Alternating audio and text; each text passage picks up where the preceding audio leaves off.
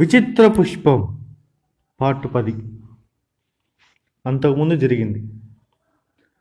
ఉత్తంగుడు సాహసాన్ని మెచ్చుకున్న నాగపురి రాజు అతడికి తోడుగా మరికొందరు భటులను పంపుతానని మాట ఇచ్చాడు.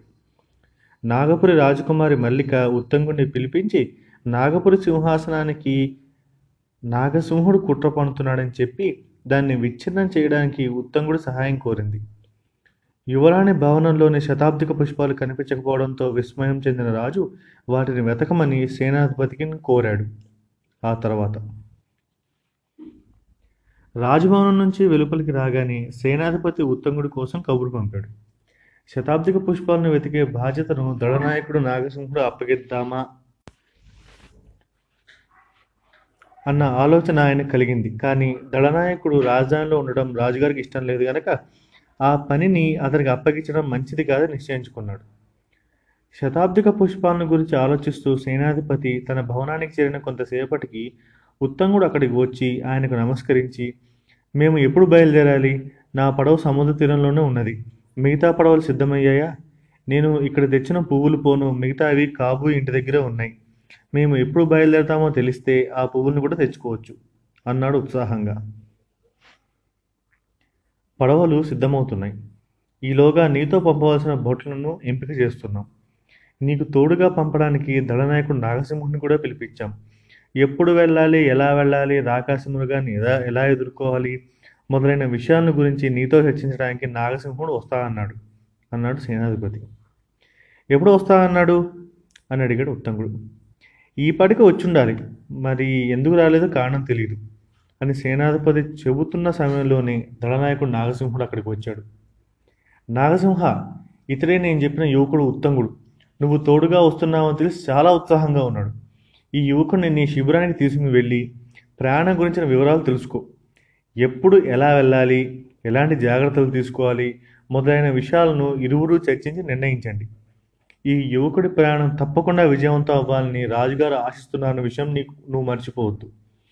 ఇరువురు మాట్లాడుకుని ఎప్పుడు బయలుదేరాలో తెలియజేయండి అన్నాడు సేనాధిపతి. నాగసింహుడు చిన్నగా నవ్వి, చిత్తం సేనాధిపతి, మా సముద్ర ప్రయాణం గురించి పథకం సిద్ధం చేసుకుని సాయంత్రానికి మీ దగ్గరికి వస్తాం అని ఉత్తంగుడి వైపు తిరిగి, వెళదామా అంటూ వెనుదిరిగి వెలుపలికి నడవసాగాడు.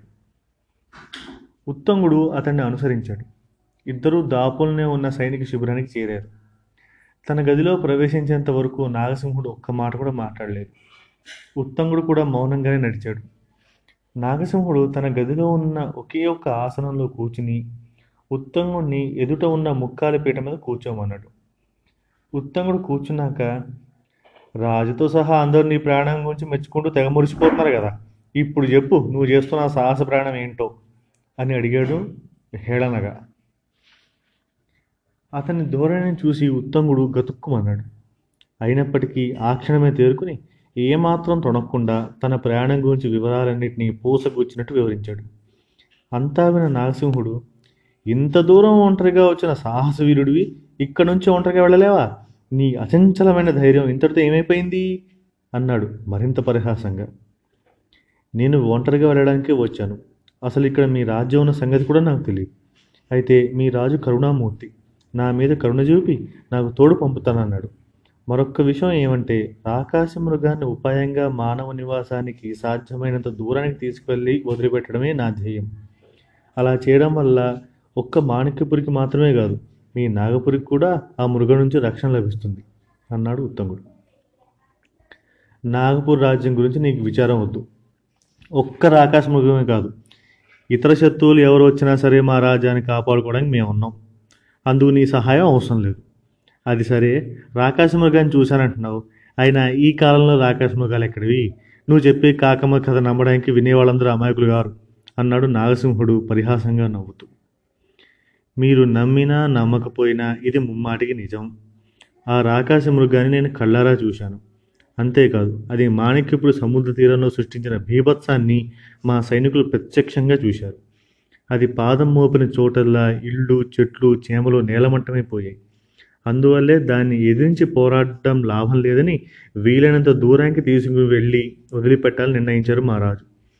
శతాబ్దిక పుష్పాల కోసమే ఆ రాకాశ మృగం మాణిక్యపురికి వస్తున్నట్టుగా కూడా తెలిసింది. అందుకే ఈ పుష్పాల సాయంతో దాన్ని సుదూర ప్రాంతానికి చేర్చడానికి నేను బయలుదేరాను.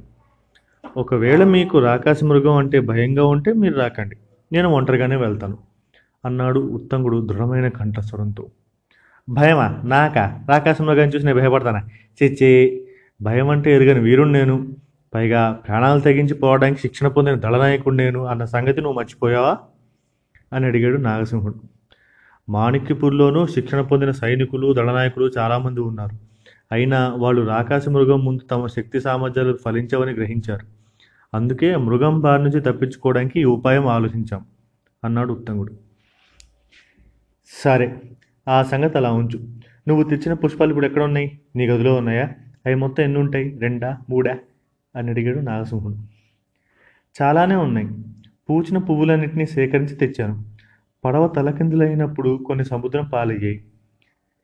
ఇప్పుడు ఒక కట్ట పువ్వులను రాజుగారికి ఇచ్చాను. మిగిలిన పువ్వులు కోయిదర కాబోయి దగ్గర ఉన్నాయి. బయలుదేరే ముందు మనం వాటిని తెచ్చుకోవాలి అన్నాడు ఉత్తంగుడు. అంటే ఆ పువ్వులను చూడాలంటే నేను రాజమౌనానికి వెళ్ళాలన్నమాట అన్నాడు నాగసింహుడు. అవును కానీ అంటూ ఉత్తంగుడు ఏదో చెప్పబోయి ఆగిపోయాడు. కానీ ఏమిటి? ఆ పూలు రాజభవనంలో లేవా అని గద్దించాడు నాగసింహుడు. రాజుగారి దగ్గర నుండి ఆ పువ్వులను ఎవరైనా తీసుకువెళ్ళడం మాత్రమే చూశాను. రాజభవనంలో అవి ఎక్కడ ఉన్నాయో నాకు తెలియదు అన్నాడు ఉత్తంగుడు. ఆ విచారం నీకొద్దు. ఆ విషయం నేను రాజునే వెళ్ళి అడగగలను. మహారాణి మా అక్కగారిన సంగతి నీకు తెలుసా అని అడిగాడు నాగసింహుడు నవ్వుతూ. అలాగా, ఆ సంగతి ఇప్పుడు తెలిసింది. చాలా సంతోషం అన్నాడు ఉత్తంగుడు, ఆ విషయం తనకు అంతకు ముందే తెలుసన్న విషయం బయటపెట్టకుండా. మనం ఎప్పుడు వెళ్ళాలో ఆలోచించి నీకు తెలియజేస్తాను. ఆ తర్వాత ఇద్దరం కలిసి సేనాధిపతి దగ్గరికి వెళదాం. అంతవరకు నువ్వు నీ విడిదిలోనే ఉండు అన్నాడు నాగసింహుడు. ఉత్తంగుడు అక్కడి నుంచి బయలుదేరి తన విడిదికి చేరాడు. అక్కడ కూర్చుని ఎవరి నుంచి ఎప్పుడు ఏ కబురు వస్తుందా అని ఎదురు చూడసాగాడు. కానీ మధ్యాహ్నం దాటినా ఎవరూ రాలేదు. సాయంకాలమే పొద్దుగూకింది. అయినా దళనాయకుడి నుంచి కానీ సేనాధిపతి నుంచి కానీ రాజు లేక యువరాణి గారి నుంచి కానీ ఎలాంటి సమాచారం లేదు. అందువల్ల రాజభవన్లో యువరాణి గది నుంచి శతాబ్దిక పుష్పాలు కనిపించకుండా పోయిన సంగతి కూడా అతనికి తెలియదు. మరునాడు తెల్లవారు పొద్దెక్కిన కొంతసేపటికి కోయిదర కాబోయి ఉత్తంగుడు విడిదికి హడావిడిగా వచ్చాడు. అతను చూడగానే ఏమైంది కాబోయి అని అడిగాడు ఉత్తంగుడు ఆదురుతాగా. నువ్వు తీసుకొచ్చిన శతాబ్దిక పుష్పాలు కనిపించట్లేదు. నువ్వు వచ్చినప్పుడు తిరిగి ఇవ్వాలని, వాటిని జాగ్రత్తగా దాచమని నేను నా కుమార్తె చిత్రకు మరీ మరీ చెప్పాను. ఆమె కూడా వాటిని తన స్నేహితురాళ్లకు కూడా ఇవ్వకుండా తన గదిలోనే భద్రంగా దాచింది. ఈరోజు తెల్లవారు లేచి చూసేసరికి పువ్వులు కనిపించలేదు. ఆమె పువ్వులు దాచిన గదిలోకి రాత్రి ఎవరూ వచ్చినట్టు అలికిడి లేదు. తనను ఆట పట్టించడానికి తన స్నేహితురాళ్ళు ఎవరైనా తీసి దాచారేమో అని చిత్ర వాళ్లను అడిగింది. అయినా వాళ్ళకేమీ తెలియదన్నారు. పువ్వులు ఎలా పోయాయో ఏమాత్రం అంతుపట్టడం లేదు. అంతా మాయగా ఉంది. అక్కడికి రాకాసి మృగం వచ్చే అవకాశం లేదు కదా అన్నాడు కాబోయి విచారంగా. సముద్ర తీరంలో బండల మధ్య ఉన్న ఇరుకైన మార్గం గుండా అంత పెద్ద రాకాసి మృగం రాజాలదు. ఒకవేళ వచ్చిందే అనుకున్నా అది అడుగు పెట్టిన ప్రతి చోట సర్వనాశనమే అయి ఉండేది. కాబట్టి అది రాకాసి మృగం పని కానే కాదు అన్నాడు ఉత్తంగుడు దృఢంగా. మరి ఎవరి పనే ఉంటుందంటావు అని అడిగాడు కాబోయి.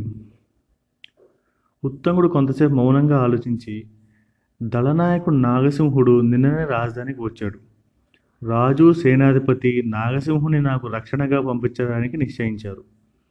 మాటల సందర్భంలో నేనే అతనికి శతాబ్దిక పుష్పాలు మీ దగ్గర ఉన్నాయని సంగతి చెప్పాను. పైగా నాగసింహుడు నాగపుర సింహాసనం కోసం కుట్ర పన్నాడని యువరాణి నాకు చెప్పింది. అతని ద్వారా రాజుగారికి కూడా ఆపద వాటిల్లే అపాయం ఉన్నది. కాబట్టి నాగసింహుడే మీ ఇంట్లో శతాబ్దిక పుష్పాలను అపహరించి ఉంటాడని నాకు అనిపిస్తోంది అని యువరాణి తనకు చెప్పిన విషయాలన్నింటినీ కాబోయికి చెప్పాడు. నాగసింహుడికి రాజుగారి పట్ల అనుమాన ద్వేషాలు ఉన్నాయని, అతడు నాగపుర సింహాసనం కోసం కలలు కంటున్నాడని నేను ఇంతకుముందే విన్నాను. అటువంటి దుర్మార్గుడిని నీకు రక్షణగా పంపాలనుకోవడం దురదృష్టకరం. అతని పట్ల నువ్వు చాలా జాగ్రత్తగా వ్యవహరించాలి సుమా. దళనాయకుడు నీ కోసం కబురు చేస్తా అన్నాడు గనక నువ్వు ఇక్కడే ఉండు. నేను మాత్రం వెళ్ళి రాజుగారికి పువ్వులకు కనిపించిన సంగతి చెబుతాను అంటూ కాబోయి అక్కడి నుంచి రాజు దగ్గరికి వెళ్ళాడు. కాబోయి మాటలు విని రాజు, మీ ఇంట దాచిన శతాబ్దిక పుష్పాలు కూడా కనిపించడం లేదా? రాకాసి మృగానికే కాదు వేరెవరికో కూడా ఆ పువ్వుల అవసరం ఏర్పడిందన్నమాట అని కొంతసేపు ఆలోచించి సేనాధిపతి కోసం కబురు పంపాడు. సేనాధిపతి రాగానే, దుర్జయ, కాబోయే ఇంట్లోని పుష్పాలు కూడా మాయమయ్యాయంట, ఏదో కుట్ర ప్రారంభమైనట్టుంది అన్నాడు రాజు ఆవేశంగా. అంతా విచిత్రంగా ఉంది ప్రభు, కుట్రదారులు ఎవరైనా త్వరలోనే బయటపడతాను అన్నాడు సేనాధిపతి. కాబోయి ఉత్తంగుడు తనకు చెప్పిన విషయాలను సేనాధిపతి చెప్పాడు. అదా సంగతి అంటే శతాబ్దిక పుష్పాలు మీ ఇంట ఉన్న విషయం నాగసింహుడికి తెలిసిందన్నమాట అన్నాడు సేనాధిపతి తల పంకిస్తూ.